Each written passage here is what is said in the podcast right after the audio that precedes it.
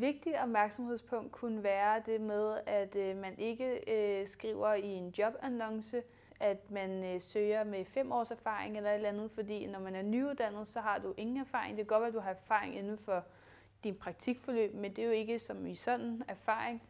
Så der vil jeg jo nok have tænkt, den swiper jeg forbi, fordi de søger en, der har været inden for faget i fem år. Jeg er lige nyuddannet. Det, det er ikke lige noget for mig. På mit nye arbejde, jeg starter, der er jeg i 32 timer.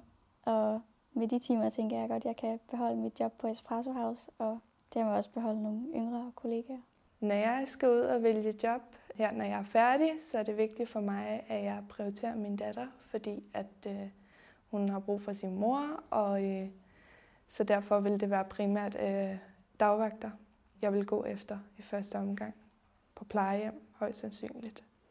Jeg synes, det betyder ret meget, om der er andre unge på ens job, for at man føler, man har lyst til at, at møde og have nogle venner på arbejdet. Det, der var vigtigt for mig med det her arbejde, det var jo, fordi jeg synes, at kollegaerne tog rigtig godt imod mig, da jeg var elev. Og jeg følte mig allerede velkommen første dag, jeg trådte ind på stedet. Øhm, og så også 100 procent det, der, jeg havde et rigtig god kollegaskab med mine kollegaer, da jeg var elev.